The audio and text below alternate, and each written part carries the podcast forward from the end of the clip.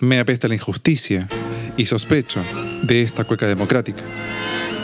Pero no me hable del proletariado porque ser pobre y maricón es peor. Hay que ser ácido para soportarlo. Es darle un rodeo a los machitos de la esquina. Es un padre que te odia porque al hijo se le dobla la patita. Es tener una madre de manos tajeadas por el cloro, envejecidas de limpieza, acunándote enfermo por malas costumbres, por mala suerte, como la dictadura. Peor que la dictadura, porque la dictadura pasa y viene la democracia y detrásito el socialismo. Y entonces, ¿qué harán con nosotros, compañero? ¿Nos amarrarán de las trenzas en fardos con destino a un sidario cubano? ¿Nos meterán en algún tren de ninguna parte? Como en el barco del general Ibáñez, donde aprendimos a nadar pero ninguno llegó a la costa. Por eso, Valparaíso apagó sus luces rojas. Por eso, las casas de caramba les brindaron una lágrima negra a los colizas comidos por las jaivas. Ese año que la Comisión de Derechos Humanos no recuerda. Por eso, compañero, le pregunto, ¿existe aún el tren siberiano de la propaganda reaccionaria? Ese tren que pasa por sus pupilas cuando mi voz se pone demasiado dulce. ¿Y usted qué hará con ese recuerdo de niños, pajeándonos y otras cosas en las vacaciones de Cartagena? ¿El futuro será en blanco y negro? ¿El tiempo en noche y día laboral sin ambigüedades? ¿No habrá un maricón en alguna esquina desequilibrando el futuro de su hombre nuevo? ¿Van a dejarnos bordar de pájaros las banderas de la patria libre?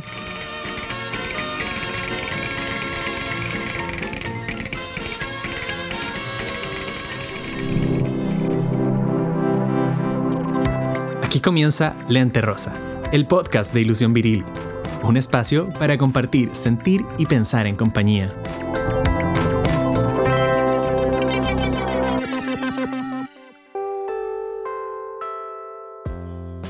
Hola a todas, todos y todes. Aquí Fran de Podcast Lente Rosa. Me acompaña Manu también. En esta oportunidad vamos a estar Manu y yo, así que le mandamos todos nuestros saludos a Tachu, el otro comentarista acá del podcast Lente Rosa. Recordemos que Lente Rosa es parte de la Fundación Ilusión Viril y como fundación nuestros objetivos centrales son promover masculinidades igualitarias y la prevención de la violencia de género. Por eso también la temática de hoy día, que fue presentada con este extracto del MBL, que me encantaría, Manu, que pudieras comentarnos un poco qué te pasa con este extracto, contarnos quién era Pedro Lemebel también, si alguien primera vez que lo está escuchando. Hola, Fran. Hola a todos, ¿cómo están? Yo soy Manu. También me sumo a los saludos a Tachu, que no está aquí presente, pero está en nuestros corazones. Eh, Pedro Lemebel es un escritor, poeta eh, chileno, que lamentablemente ya no está, es decir, eh, falleció, pero su legado se mantiene más vivo que nunca.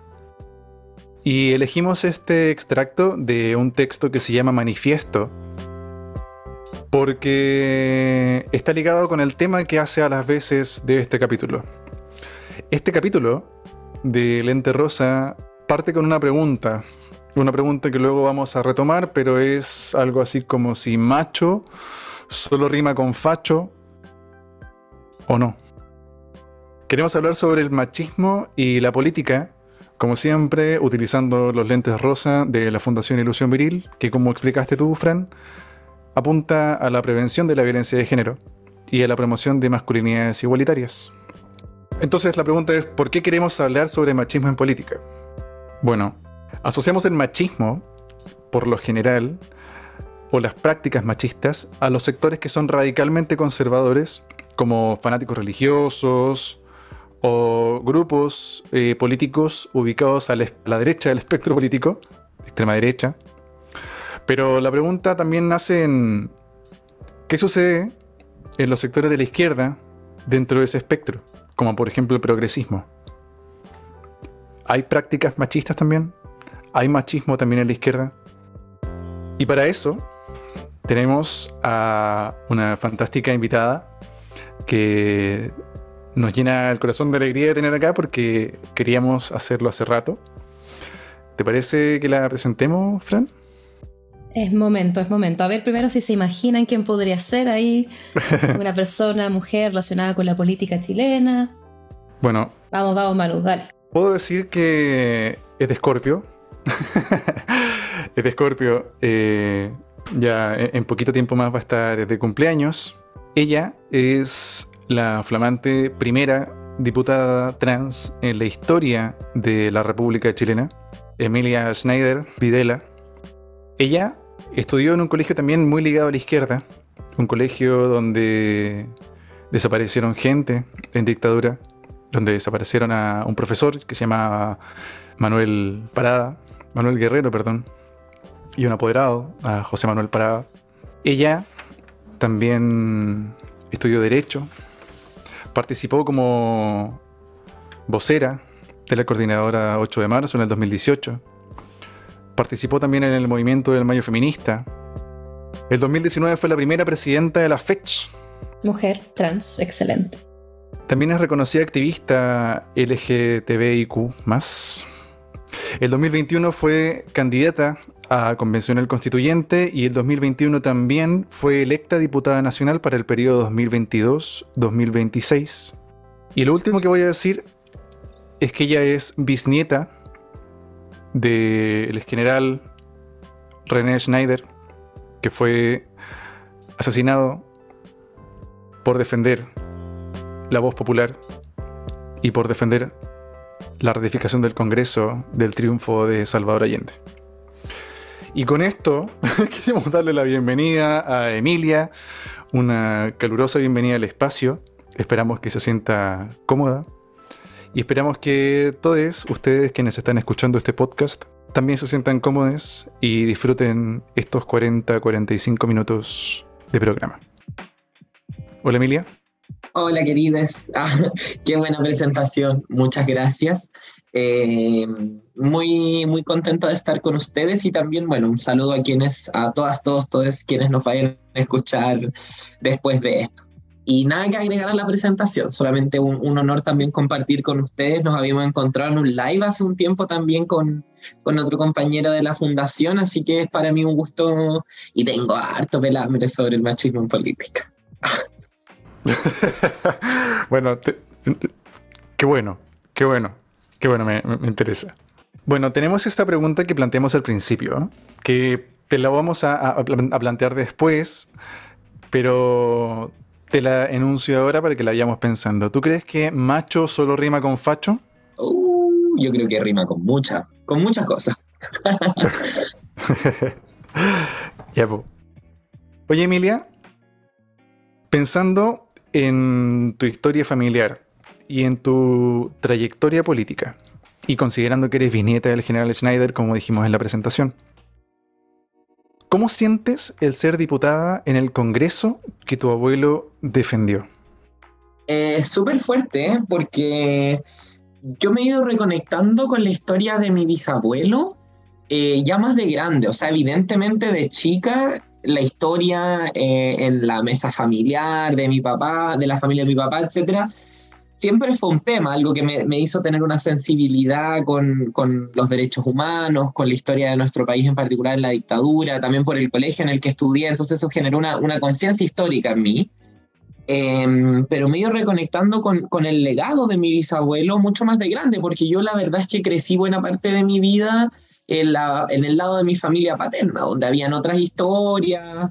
Eh, que, me marcaron de alguna manera eh, más directamente por el hecho de vivir ahí, pero me he ido reconectando harto con el legado de, mi bisabuelo porque creo que está súper vigente, ¿no? Eh, construir fuerzas armadas y, por qué no decirlo, policías que tengan una prescindencia efectiva de la política, que no se involucren en política. Y yo creo que en momentos en que todo el mundo, las instituciones democráticas están en un momento complejo, nunca está mal recordarlo. Entonces, para mí ha sido como reconectarme con eso hoy y, como que me he pillado emocionándome hoy. Pese a que yo conozco esta historia desde pequeña, pero por ejemplo, este año por primera vez asistí a la parada militar, que es algo de lo cual yo he sido muy ajena, porque yo, eh, como bien decías tú, como tengo una sensibilidad con el tema eh, de las violaciones a derechos humanos y, la dictadura desde muy pequeña, eh, efectivamente hay un tema ahí, una distancia quizás con lo que son las Fuerzas Armadas. Y desde la figura de mi abuelo me he ido reencontrando con eso y resignificándolo para mí misma, pero también políticamente, porque creo que en verdad la figura de mi abuelo es, es una figura que le hace falta al ejército chileno. Incluso si es que pensamos en ir saldando las heridas que quedan después de la dictadura, también uno piensa en, en renovar los simbolismos. Y creo que con mi abuelo como símbolo de un militar constitucionalista em, es un, tremendo, un tremendo símbolo. Entonces como que es heavy porque como que esa historia se ha ido reconectando conmigo ahora, más grande. Claro, cuando te dices un militar constitucionalista es como algo que se empezó a separar de repente. Y por eso también lo de la pregunta si macho solo rima con facho, porque en algún minuto empezó a pasar que todo se empezó a dividir en términos de que un militar no puede estar a favor de la constitución. Y tú tienes la historia ahí para mostrarte familiarmente que eso no siempre fue así. Em, también te queríamos preguntar, pensando tal vez la experiencia ahí como diputada, pero también la experiencia de la Emilia Chica que tal vez estaba en la mesa hablando de estas cosas, si tú sientes que ha ido cambiando la manera en la que se hace política o que se habla de política. Una de las frases, por ejemplo, que yo a veces escuchaba, tal vez no tanto en mi familia, pero más afuera, eh, era de que la política es cosa de hombres, o la otra que siempre escuchaba era de que no se habla de política en la familia. No sé si tú sientes que eso se sigue reflejando, por ejemplo, en tu propia familia. Es como, pero Emilia, no hablemos de tu trabajo, o sí, hablemos demasiado de eso. ¿Cómo lo has vivido tú? Oh, es complejo. Yo primero parto diciendo que, eh, aunque nadie me crea, yo en la vida familiar, vida privada, igual, no, sobre todo con mi familia, soy bien, bien, bien reservada, bien callada. Eh, de chica, no sé, una emprende como también quizás tiene que ver con el machismo, como ya, bueno, una chica, una escucha, em, en vez de hablar tal.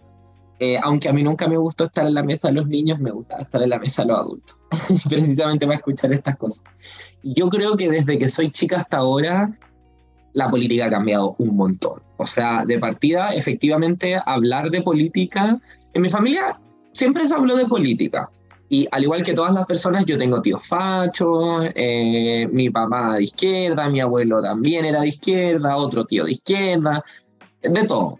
Em, tanto paterna como materna. Y, para mí ha ido, o sea, yo tengo recuerdos en mi cabeza lo que era hablar eh, pre-2011 de política, que era algo que a mí no me interesaba. Eh, de la misma forma que me empezó a interesar después. A mí me interesaba la historia, lo que había pasado en nuestro país, pero el, trajín político del día a día, no mucho. Mis papás son jóvenes, además. Mi papá por primera vez votó por Lagos, me llevó a votar con él por Lagos. Mi mamá votó por primera vez para Bachelet 1. Entonces, mis papás son más bien jóvenes, de una generación poco vinculada a la política. Entonces, efectivamente, esa, esa política que me acuerdo cuando soy más chica no me interesaba mucho. Sí, la historia de la dictadura, pero por una sensibilidad particular. Pero luego del 2011 yo me acuerdo perfecto cuando mi abuelo empezó a hablar de Camila Vallejo, eh, y esas figuras a mí me empezaron a llamar la atención porque me veía más reflejada, porque veía también que la política no solamente no era una cosa de hombres, sino que era no era solo una cosa de personas muy mayores. Eh, o muy, eh, no sé, con mucha comillas experiencia, que también ahí uno se empieza a cuestionar qué es experiencia. Em, también para mí marcó un antes y un después sin duda, eh, y lo recuerdo porque mi mamá fue a votar por primera vez cuando gana Bachelet por primera vez y hay por primera vez una mujer presidenta de Latinoamérica. Mi mamá fue a votar porque era tener una presidenta mujer por primera vez también. Entonces esos fueron como hitos eh, y yo creo que lo que más cambió mi percepción de la política y me hizo a mí involucrarme es como la irrupción de los masivos movimientos sociales, como que yo era estudiante en un colegio ligado a la izquierda, efectivamente, eh, entonces como que la política me empezó a interesar cuando me empezó a interpelar a mí también, pues como mis problemas. La educación, porque yo me angustiaba pensando en, en octavo, primero medio, como, no puedo creer que la educación en Chile se pague y sea tan cara. Eh, eh, ¿Qué voy a hacer cuando salga del colegio? Entonces eso me interpelaba a mí y también me invitaba a la acción, ¿cachai? Porque era como, bueno, hagamos asambleas, movilicémonos, conversemos de estas cosas. Entonces, como que creo que ha habido un cambio súper radical en los temas que se hablan en la política, en cómo se hace política y en quiénes hacen la política. Eh, lo cual es lamentable que todavía no se ha traducido en cambios concretos en la vida de las personas, pero efectivamente había una cantidad de voces que yo cuando chica no recuerdo que habían. y para qué decirte, políticos, políticas, políticas LGBTI. O sea, mi mamá a mí me llevaba a las marchas del orgullo y teníamos algunas figuras por ahí del activismo, pero yo no lo entendía, no lo veía en la tele, no lo veía en las teleseries. Yo te vi todas las teleseries de los 2000, todas. Em, Canal 13, TVN, todas. Em, y no veía eso, lo vi muy poco, muy estigmatizado. Entonces, a mí en ese momento era difícil verme reflejada en la política o en los medios. Y hoy día yo creo que eso también ha ido cambiando, que las niñas es más fácil que en su diversidad, no solo sexual, sino diversidad en el amplio sentido, se vean reflejadas hoy, creo. Qué interesante. Es como la interpelación, ¿no? Como si te sientes justamente interpelada, interpelado, interpelada, ¿por qué aparece investido con el traje de persona que participa en política? ¿Tú crees que hay un, personaje a encarnar, quizás de forma performática, para quien participa en política? Primero como en forma general, como quizás estos fantasmas como la política es cosa de hombres. Y luego me interesaría saber, eh, para ti, si tú cuando empezaste a participar en política, ¿te viste en la necesidad quizás de habitar un personaje? Es una gran pregunta esta. Eh, yo creo que la, performance de la política es efectivamente una performance, ¿cachai? Pero porque en sí misma está sustentada en muchos símbolos. El rito del voto, el hecho de recibir el voto de las personas, eh, lo que el, Congreso como un espacio, como con todos sus símbolos, la presidencia de la República, la banda, la bandera, son una serie de símbolos. Entonces la política está muy sustentada en símbolos. Eh, y en eso yo creo que una juega una performance, evidentemente porque, al menos como yo lo veo, creo que, que cuando una o cuando alguien se enfrenta a asumir una responsabilidad política o un hecho político, de alguna manera no, no eres tú en, tu individualidad, sino que hay algo más colectivo ahí, o debería verlo en, la política, en, el estado óptimo en el que yo me lo imagino, en que representa eh, franjas de la sociedad, intereses, proyectos, miradas de futuro, hoy día evidentemente no es así, hoy día tenemos una política desafectada de la sociedad, alejada, con poco sentido, mucha fragmentación, partidos pequeños en vez de partidos que representen importantes como franjas de la población es también un reflejo de la sociedad, pero sí, yo creo que en la política hay mucho de performance. Ya pasando a lo personal, yo creo que ahí hay performance que tienen sentido, en el sentido de que, por ejemplo, desde que yo fui electa, yo me he tomado muy en serio el actuar en mi rol y por lo tanto tener cuidado en lo que yo digo y lo que dejo de decir, em, porque el silencio también dice mucho. Em, ¿Por qué? Porque yo creo que en política hay mucho humo y hay muchos performance vacías, pero si hay una cosa que yo no creo que es vacía y está profundamente llena de algo, es que gente vaya y deposite un voto de confianza en ti para representarlos. Yo creo que eso es una cuestión que hay que honrar, que hay que cuidar, porque es heavy. O sea, yo pensar que en mí votó gente depositando su confianza es súper heavy. Entonces, creo que hay una parte de la performance que tiene que ver con eso, con que una juega un rol en función de un proyecto colectivo, de una mirada de las cosas y no de mi individualidad. Entonces yo también, por una cuestión hasta de salud mental, yo, la, la Emilia que soy yo, igual se queda en la casa cuando va al Congreso o cuando va a una entrevista, porque también cuando una pone mucha de su individualidad, primero puede empezar a, a, poner los intereses individuales por sobre los intereses colectivos, y eso no está bien. Y segundo, también te expones a mucho, mucho odio, mucha virulencia, eh, y, cuando uno se lo toma personal es súper duro. A mí me llega mucho odio en redes sociales, por ejemplo. Entonces, para mí, tener un person una, no un personaje, pero distinguir mi yo diputada de mi yo persona es clave. Y creo que también hay performances que son anacrónicas. Por ejemplo, a mí me pasa que yo sé que yo soy chica, soy joven, tengo 25, casi 26 años. Em, soy de las más jóvenes del Congreso, soy trans y soy de izquierda, entonces tengo que, he sentido que tengo que hacer una performance eh, adicional para ser tomada en serio. Entonces yo me he visto mucho más formal de lo que soy realmente, incluso más formal que otros de mis compañeros y compañeras. Em, y, y, eso, yo creo que es algo que hago harto. soy, yo soy muy cuidadosa con lo que digo y también creo que parte de la performance, pero esto es algo positivo, creo que tiene que ver más que con una persona, es una disposición, es que yo trato de, siempre que alguien me habla en la calle, es algo que sea como para insultarme, pero ya sea para darme un consejo, quejarse de algo, pedirme una foto, puta, yo trato de ser muy accesible, como que, porque creo que como la política está muy ensimismada, nuestra performance hoy día tiene que ser de ser accesible, y no solo performance, sino efectivamente ser accesible.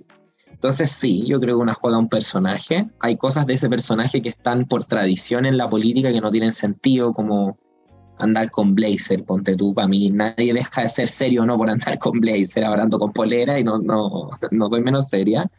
Pero mm, hay otras cosas que yo creo que son importantes de cuidar la, la institución, porque al final el Congreso igual es brígido que existe antes que yo y va a existir después de que yo me muera y tengo que aportar a esa institución, porque si ya me hice parte, por más críticas que yo tenga, eh, es para cambiar la institución, no es para destruirla. Me quería justo detener un poco en, eso que hablabas de la performance, que como tú mencionas, de repente hay aspectos que son súper positivos para también la comunidad y la confianza que puede existir en las personas que son elegidas. Hay mucho de yo no confío en política, no confío en los políticos, y también tiene mucho que ver cómo, cómo se, se accede a poder participar desde también el pueblo, por así decirlo, no solamente desde los cargos institucionales. Pero quería como detenerme en la otra parte. Em, a mí me, yo tuve la, oportunidad de ser dirigente estudiantil en 2011, cuando justo empezó el, movimiento estudiantil universitario, mucho en la calle, hablando de gratuidad. Eh, yo fui elegida en la Universidad Católica para presentar a psicología. Lo primero que me llamó la atención también es que yo vengo de región, soy Antofagasta, y en verdad yo creo que ahora menos, pero sigue estando, estaba súper centralizado. Cuando algo pasaba en Santiago, pasaba en Chile. Cuando algo pasaba en región, como que no se notaba. Entonces, el sentir que estaba en una universidad donde de repente le prestaban ojo era súper potente. Me acuerdo la primera vez que, vimos cuando Giorgio fue a tolerancia cero y estábamos, pero con unos nervios terribles. Y desde ahí yo sentí que empezó a cambiar un poco la idea de que los estudiantes no tienen por qué estar titulados para hacer un aporte para la sociedad, que era algo que estaba súper marcado antes. Pero yo recuerdo que a mí me, me dolía mucho también ser dirigente. Eh, de repente llegaban, me llegaban críticas, muchas veces directas. Eh, me recuerdo una persona que me dijo, no es por tu cargo, es por ti, como te odiamos a ti. Y yo recuerdo que era súper difícil lidiar con eso y mucha gente me comentaba que había que tener cuero de chancho. Y a mí esa frase siempre me hizo ruido. Eh, y justo ahora, como para dar una, anécdota muy de otro lado, pero justo hoy día dije, ya me dieron ganas de, hacerme las uñas. ¿ya? Yo en general nunca me hago las uñas, pero yo me las quise hacer. Pero yo tengo la piel súper sensible y me duele hacerme las uñas, me duele, para mí no es disfrutable, es un dolor. Entonces estaba justamente pensando en, la conversación que íbamos a tener hoy día. Mi piel es súper sensible, no me pueden pedir que tenga cuero chancho. ¿Y por qué debería tener cuero chancho? ¿Por qué debería aguantar que gente me trate mal? Distinto es a que me diga, mira, no me gusta tu trabajo, pero si están atacando a mi persona, yo no puedo quedarme como inmóvil, impávida frente a eso y decir no me debería afectar porque soy política o soy dirigente en este caso. También siempre me llamaba la atención que quien hablaba más fuerte, quien gritaba más, era quien lograba que las cosas se hicieran.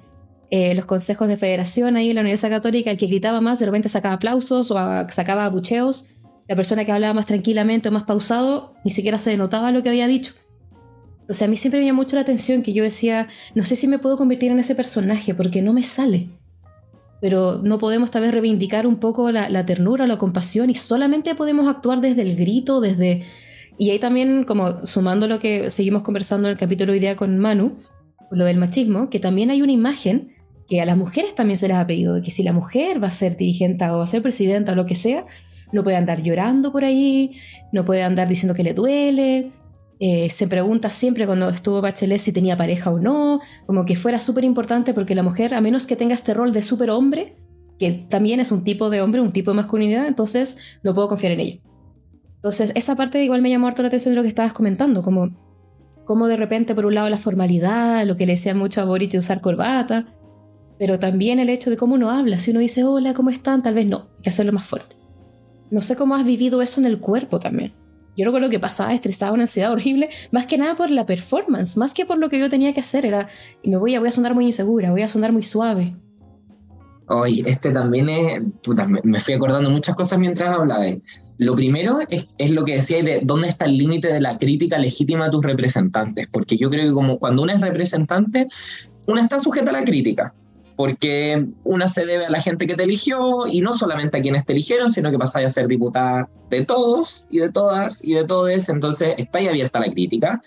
Y yo soy súper receptiva a la crítica, yo me, soy de esas, a mí de hecho mi equipo me dicen que, que soy muy dura porque como que me topo con alguien que empieza como a putearme a mí o al gobierno y yo me quedo escuchando, pero mi límite está súper claro cuando es un ataque personal a usted es no sé qué, usted es no sé cuánto, em, o usted, como cuando, la cuestión sale de tengo necesidades, eh, cuando la cuestión sale de no me parece lo que votaste, no me parece lo que dijiste sobre cierto tema, me parece que el gobierno lo podría hacer mejor en esto, que puede ser con mucha rabia, porque yo entiendo que la gente tiene mucha rabia y frustración, pero la raya yo la dibujo en cuando empiezan a opinar de mí misma porque, porque creo que eso ya no es constructivo.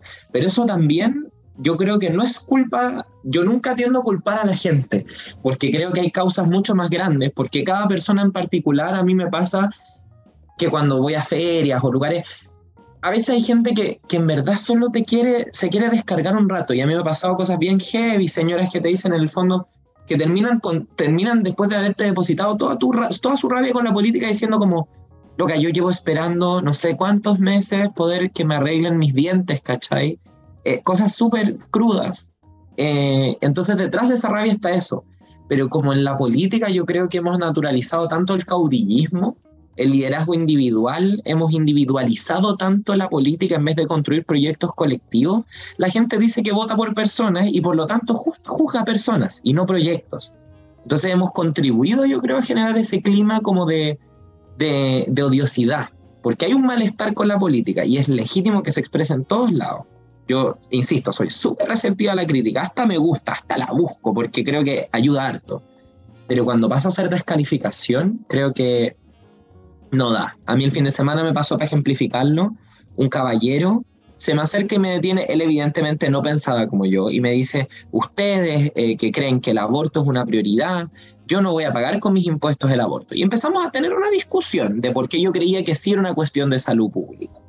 Pero eh, la discusión yo le dije, bueno, dejémoslo hasta acá, en el momento en el que él me dijo, es que tú eres una minoría, no es que ni siquiera representes, tú eres una minoría, como, como ninguneándome a mí como persona. Y no, pues eso no corresponde porque yo no lo hago con nadie.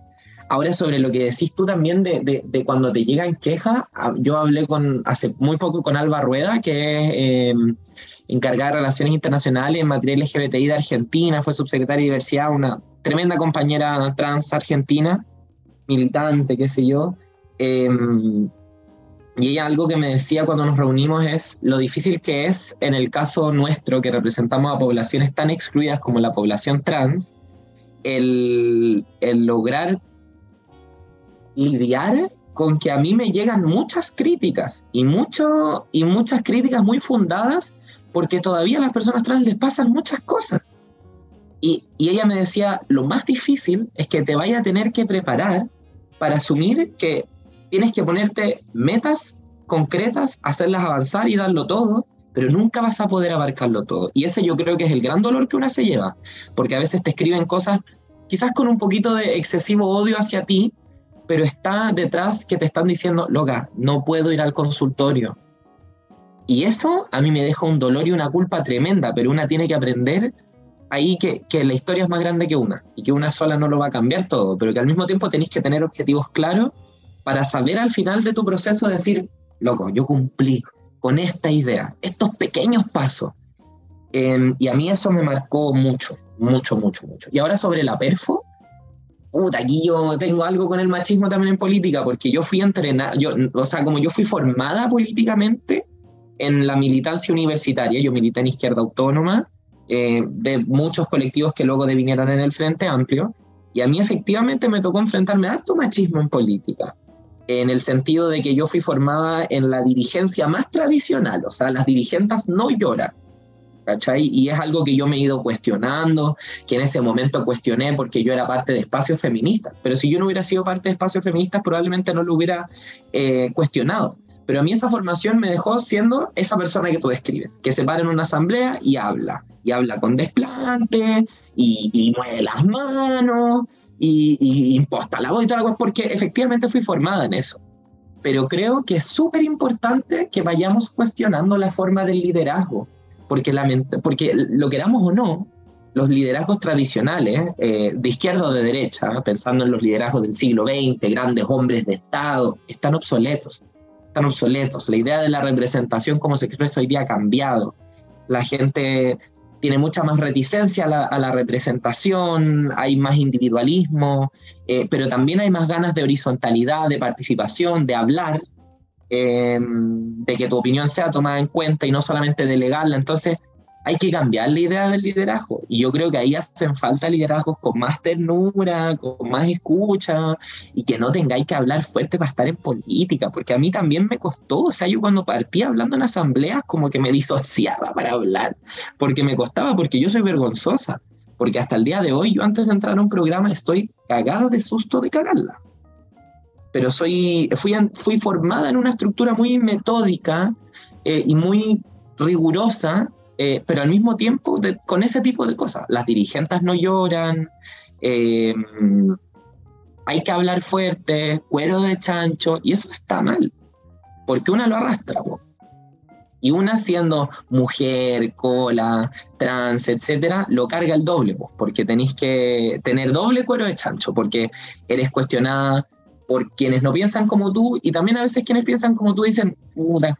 Y ahí, bueno, me estoy metiendo en, la pregunta, pero, pero hay machismo en, ambos lados, pues, entonces es, injusto, creo. Y, creo que más que, que, tengamos que abrirle espacio a nuevos liderazgos, es que para que la idea del liderazgo y la representación no muera, hay que tener otros liderazgos. No es que tengamos que hacerlo por buena voluntad, es necesario. Genial. Concuerdo. Eh, es un poco esa frase que repetimos bastante eh, sobre el que la salida es colectiva. Por lo tanto, este caudillismo del cual hablabas, que quizás podríamos conceptualizar este, este caudillismo, lo que ustedes eh, recién plantearon de tener que impostar la voz, tener que gritar, tener que golpear la mesa. Esa cuestión es como... Podríamos englobarlas como en machismo en política, ¿no? Eh, y bueno, medio que contestaste la pregunta, pero entonces, macho no rima solo con facho. Por lo tanto, te pregunto ahora otra cosa. ¿Crees que las prácticas machistas son exclusivas de un sector de la política? ¿O son transversales a todo el espectro político? Doy un rotundo sí, son transversales a todos los sectores políticos. Y creo que es una mira la historia hace 100 años eh, los partidos de izquierda y los partidos de derecha eran igual de reticentes, por ejemplo, a la diversidad sexual. Y creo que con el devenir de la historia eso ha ido cambiando y nos hemos ido las mujeres feministas, las disidencias sexuales, ganando un espacio en la política. Y dicho eso, dicho que es transversal, yo sí quiero reconocer que en, la izquierda, como yo la, como yo la estudio, yo la leo, pienso en Rosa Luxemburgo, en Julieta Kirwood, creo que sí hubo una mayor, es una mayor posibilidad de mujeres feministas para desarrollarse ahí. Creo que hubo una mayor disputa en el feminismo desde las izquierdas. Em, pero también hay otros ejemplos. Si es que no me equivoco, la primera alcaldesa mujer en Chile era de derecha. Em, entonces también hay, hay, hay, hay, matices en esto, pero yo sí creo que la, la, la izquierda ha tenido una mayor apertura en su historia justamente porque en ese sector no es que nos hayan querido abrir la puerta, sino que creo que hubo mujeres, disidencias que tomaron la palabra, Gladys Marín, Pedro Lemebel, etcétera, etcétera. Pero sí quiero puntualizar algo. ¿Por qué sigue siendo transversal? Porque si bien hubieron avances, pongo un ejemplo. Cuando el apruebo perdió el plebiscito, yo vi muchos tweets de hombres de izquierda diciendo, ven es que esto es por darle lugar a causas identitarias, a causas como el feminismo y apuntando al feminismo. Y yo creo que una de las principales luchas para la izquierda, para devenir popular, para tener un arraigo de masas, algo que le haga sentido a la gente, ha sido el feminismo. Y creo que por supuesto en el feminismo tenemos que revisarnos, pero yo estoy convencida que las prácticas machistas son de izquierdas y de derechas. Solo que creo, y con esto es realidad, tienen distintas manifestaciones en la derecha es algo mucho más conservador, una mirada de mundo. Pero en la izquierda se dan miradas conservadoras de cómo damos la lucha por la libertad, la emancipación. Y es que que te digan, no, es que ustedes están reivindicando luchas secundarias, pues chiquillas, acuérdense que lo central es otra cosa, no, es que lo que ustedes están diciendo no le llega a la gente. Eh, ahí yo creo que hay mucho machismo y mucho no querer asumir cuáles son las culpas colectivas que tenemos por los fracasos que hemos tenido. O sea, si el plebiscito lo perdimos porque cometimos errores, todos tenemos que analizarlo. Pero apuntar a las mujeres y a las diversidades sexuales como la culpable me parece un absurdo. Es esta frase final del manifiesto que leímos. La pregunta de Pedro Lemebel que decía, ¿van a dejarnos bordar de pájaros las banderas de la patria libre? ¿Nos van a dejar o no? Oye, Emilia, eh, gracias por eso. ¿Tú crees que los espacios de izquierda o feministas son espacios libres de discriminación? No. Ah. ¿Por qué? Porque creo que... Corta. Tajante. Porque creo que sería em, voluntarista y, sería distinto a la matriz de pensamiento que creo yo, el pensar que hay un espacio de la sociedad, que hay una persona en la sociedad que no ha crecido formada y educada profundamente en el capitalismo, en el patriarcado. El patriarcado habita en mí. Y el patriarcado no es una estructura que exista porque Dios la puso ahí o porque una fuerza sobrenatural la puso ahí. El patriarcado es una estructura social y por lo tanto también es una estructura social, pero eso también tiene un impacto en el individuo, en cómo la sostenemos. Entonces, no, ningún espacio está libre del patriarcado y, yo por eso también cuestiono harto el concepto de espacio seguro. Por supuesto que hay espacios que pueden tomar resguardos y formas y, procederes que sean seguros, pero, ese nivel de seguridad no lo podemos dar hasta que transformemos y nos emancipemos de esas cosas. Em, y sí, eso, eso, eso pasa, ¿no? Yo no creo que no haya ningún espacio libre del patriarcado. O sea, yo. y voy más allá, o sea yo misma tengo mucha transfobia internalizada conmigo misma, por ejemplo.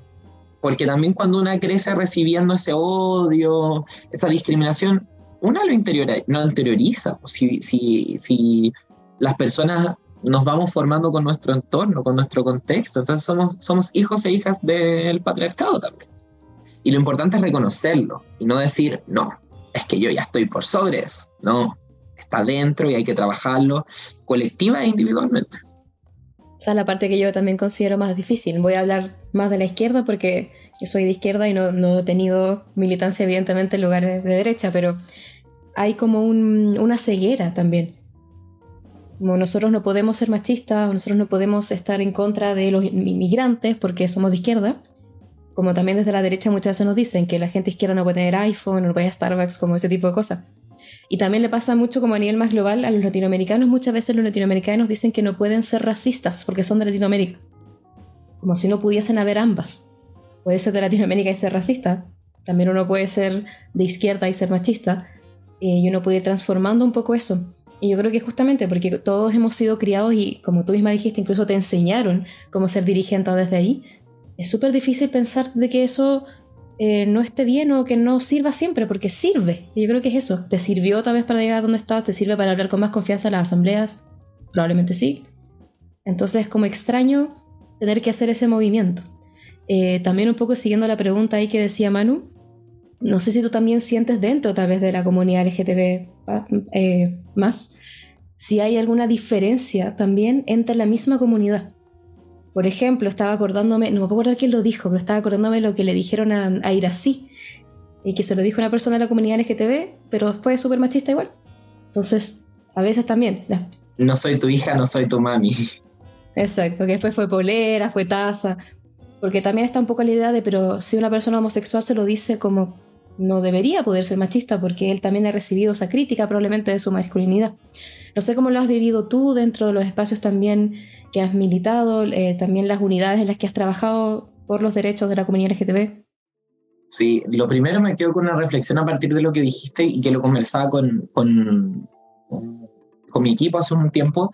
¿Cómo hacer una política feminista en estos términos? O sea, yo pienso en mi propia formación de dirigente.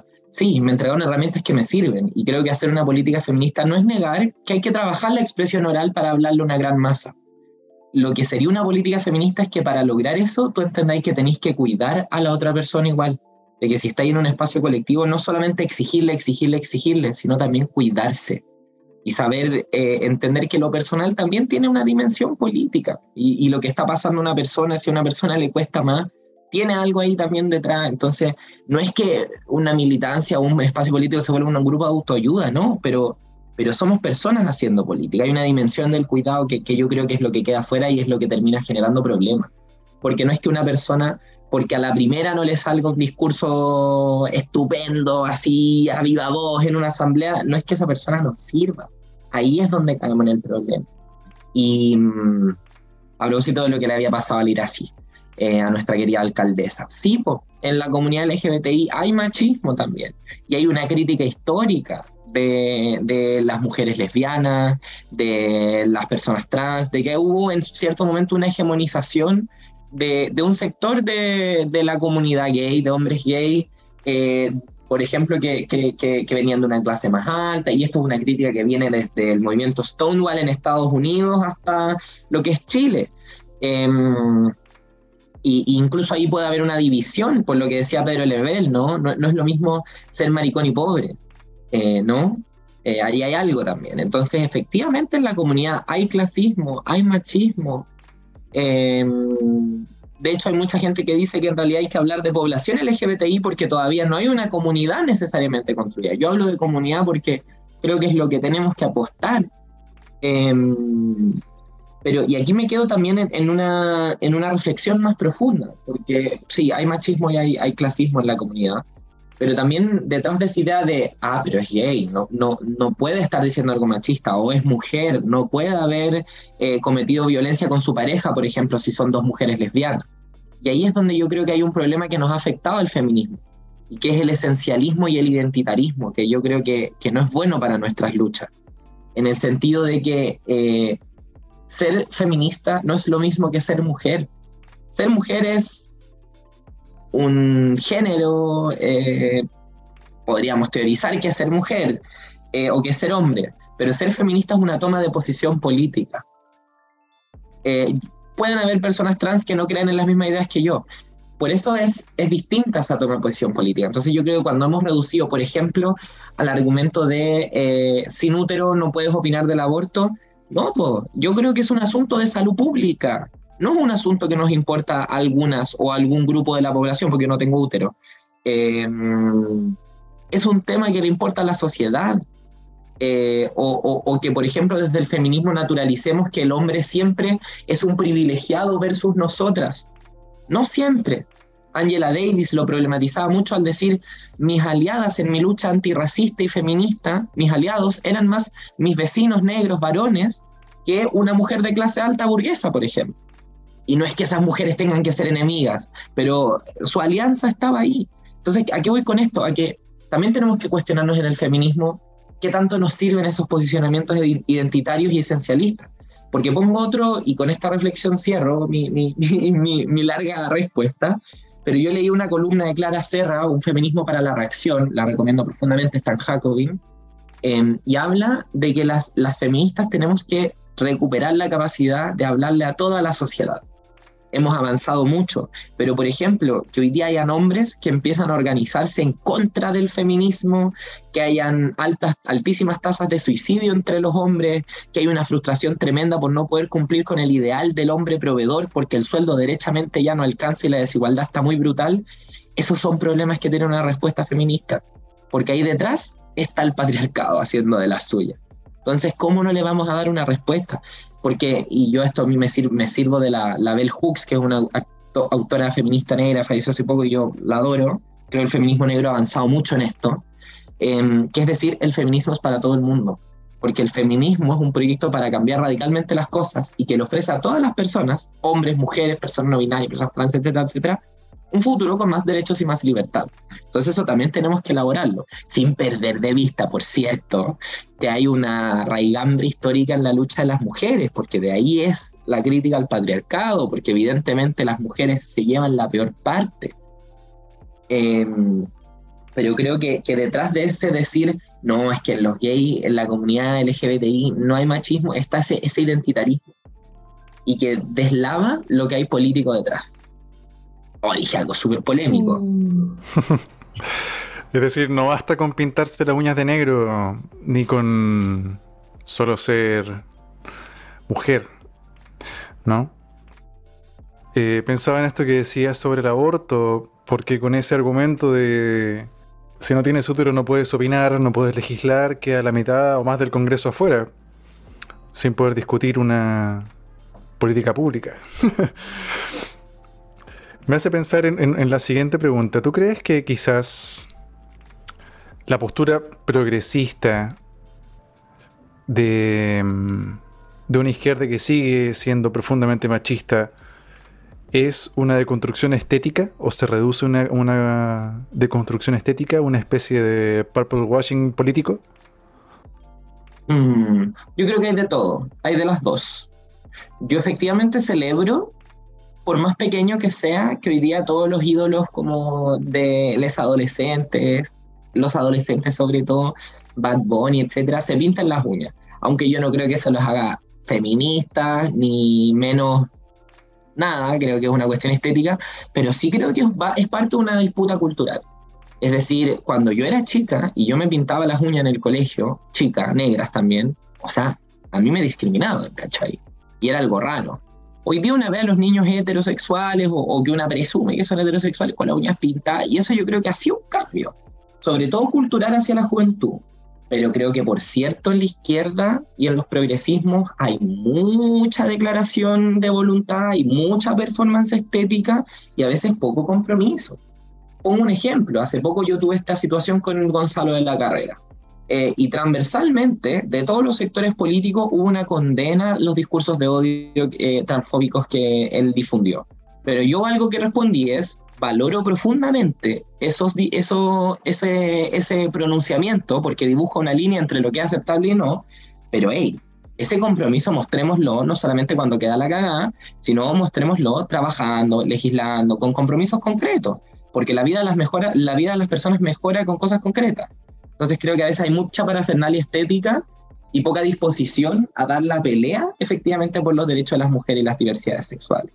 Y yo soy una convencida de que necesitamos personas en general, hombres, mujeres, personas LGBTI, abanderadas con la lucha. O sea, yo ahí no, no lo veo desde un punto de vista identitario. No sería desubicada y no le daría la vocería em, del proyecto del aborto un hombre. ¿cachai? Y yo tampoco pretendo ser la principal vocera del aborto. Pero, mm, pero creo que esos son detalles. Creo que una mayoría tenemos que estar abanderadas con las luchas, no solamente estéticamente. Yo en ese sentido comparto mucho la crítica con y sobra decir que acá estamos profundamente en contra de los dichos ahí de Gonzalo la carrera, completamente... No tiene absolutamente nada que ver con hacer política, eso es denostar gratuitamente. Te queríamos hacer una última pregunta. Hablas muy bonito, así que en ningún momento ha sido, oh no, eh, está hablando mucho, así que maravilloso. Pero sabemos que tenemos tiempos, eh, que también hay personas escuchándonos que quieren saber algunas otras cosas, así que también después si quieres dar tu tu Instagram o algo donde puedes seguir tu trabajo adelante. Pero la última pregunta que te queríamos hacer, considerando en cómo ha ido cambiando tal vez la manera de hacer política en estos 30 años, en el efecto que ha tenido el estallido social, la creación de la constitución eh, nueva que se hizo cuando salió rechazada, todos estos movimientos que se ha hecho, ¿tú sientes que hay otras maneras de hacer política en Chile o que se podrían manifestar ahora? Como con lo que ya está, ¿se podría generar un movimiento a cómo se hace política en Chile? yo creo que hay un movimiento, pero hay un movimiento de profunda impugnación. Por eso también surgen, o sea, en este último ciclo, en esta década, sectores políticos que surgen nuevos, digamos, el Frente Amplio, el Partido Republicano, el Partido de la Gente. Tres expresiones muy distintas de una impugnación a cómo se hacen las cosas, eh, de una impugnación, de una crítica, de expresiones de un malestar. Entonces creo que eso se ha movido y hoy día hay cosas que han cambiado inevitablemente porque ya la ciudadanía no las tolera. Pero creo que todavía falta que eso cuaje en una respuesta real de cómo hacer política y cómo cambiar la vida concretamente de las personas a través de, las respuestas que han ido surgiendo en este proceso. Por eso yo creo que es muy frágil, porque estamos muy en una posibilidad de avanzar quizás en, en un Chile más progresista, con más derechos, con más igualdad, no estoy ni siquiera hablando de un Chile más de izquierda, un Chile más socialdemócrata, podría ser, eh, pero también podemos avanzar en un Chile de ultraderecha, También podemos avanzar en un Chile de populismo de derecha, como yo creo que es el partido de la gente. Entonces hay que tener mucho cuidado. Yo creo que hoy día es el momento en que esa impugnación pasa a ser propuesta. Y hay sectores a los que les conviene la impugnación, pero yo creo que a la izquierda y al progresismo, a las izquierdas y los progresismos, no nos conviene para siempre la impugnación. Tenemos que recuperar la capacidad de imaginar un mundo, otro mundo posible y de transmitirlo a la gente. Como la idea de la utopía está muy perdida. Yo creo que hoy día es una sensación de que vivimos en una distopía todo el rato. Eh, entonces creo que eso es lo que falta. Creo que se ha cambiado mucho, pero es muy frágil todavía. Podemos retroceder, avanzar, irnos en un rumbo inesperado, porque está muy latente esa impugnación. Y sin respuesta todavía. Bueno, muchas gracias, Emilia. gracias por tu, por tu tiempo. Gracias por tu apertura, por la apertura de tu corazón, de ahora de disponerte a hablar con nosotros, de participar en este programa, que no es la primera vez que participas con la Fundación, con Ilusión Viril. Y quizás puedo hablar en nombre de la Fundación diciendo que nosotros queremos lo mismo. Queremos generar un mundo más amable, una política de los afectos. Eh, por eso nos posicionamos desde el feminismo y eso nombra a este programa. Por eso nos ponemos estos lentes rosa para leer la realidad desde la igualdad y intentamos construir un mundo donde quepan todas, todes, todos. Con esto quisiera darle las gracias a las personas que participan en este podcast, a las personas que participaron en la grabación de este podcast y a las personas que se quedaron escuchando esto. Si les interesa y les interpela el contenido de este programa, les invitamos a darle seguir al botón de Spotify, a buscarnos en las redes, arroba ilusión viril, y a estar pendientes de los próximos capítulos de Lente Rosa, el podcast de Ilusión Viril. Quisiera darle espacio para que si quieren despedirse o decir algo, Francisca y Emilia lo puedan hacer. Yo con esto me despido. Sí, yo solamente despedirme diciendo que lo pasé muy bien. me entusiasmé hablando, de hecho. Em, y agradecer la pega que hacen, porque es súper difícil desde los feminismos interrogarse por la masculinidad, por ejemplo. Eh, y es, yo sé que eso es una beta que ustedes trabajan y creo que es fundamental, de verdad. Em, y eh, bueno, como, como decía Fran, em, dejarles mis redes. Yo me llamo Emi Schneider B. Corta en todos lados y invitarles a que conozcan un proyecto de ley que estamos promoviendo eh, junto a mi equipo, al de otras diputadas, que, se llama, que le llamamos Yo Cuido y Estudio, y que es para compatibilizar la vida de un estudiante o una estudiante de la educación superior, universidades, centro de formación técnica, institutos profesionales, que tenga un hijo o hija, que cuide a un niño, niña o adolescente, o a una persona mayor dependiente de su familia. Eh, y que compatibilice eso con la posibilidad de estudiar. Así que es un proyecto que yo le tengo mucho cariño y que en mis redes está perfectamente explicado. Así que un besito grande. Y un proyecto profundamente, profundamente importante y que hay que visibilizarlo. Así que ojalá les vaya increíble con eso. Solamente para repetir, es Emi Schneider y eso es E-M-I latina S-C-H-N-E-I-D-E-R. Para si no están escuchando, tienen donde anotar, ahí va. Muchas gracias entonces. Aquí tuvimos a Emilia Schneider Videla y nos vemos en otro capítulo de Lente Rosa.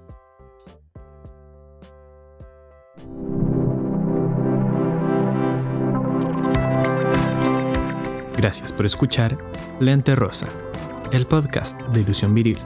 Si te interesó y quieres saber más, puedes encontrarnos en redes sociales en arroba ilusión viril en Instagram y Facebook o visitar nuestro sitio web www.ilusionviril.org.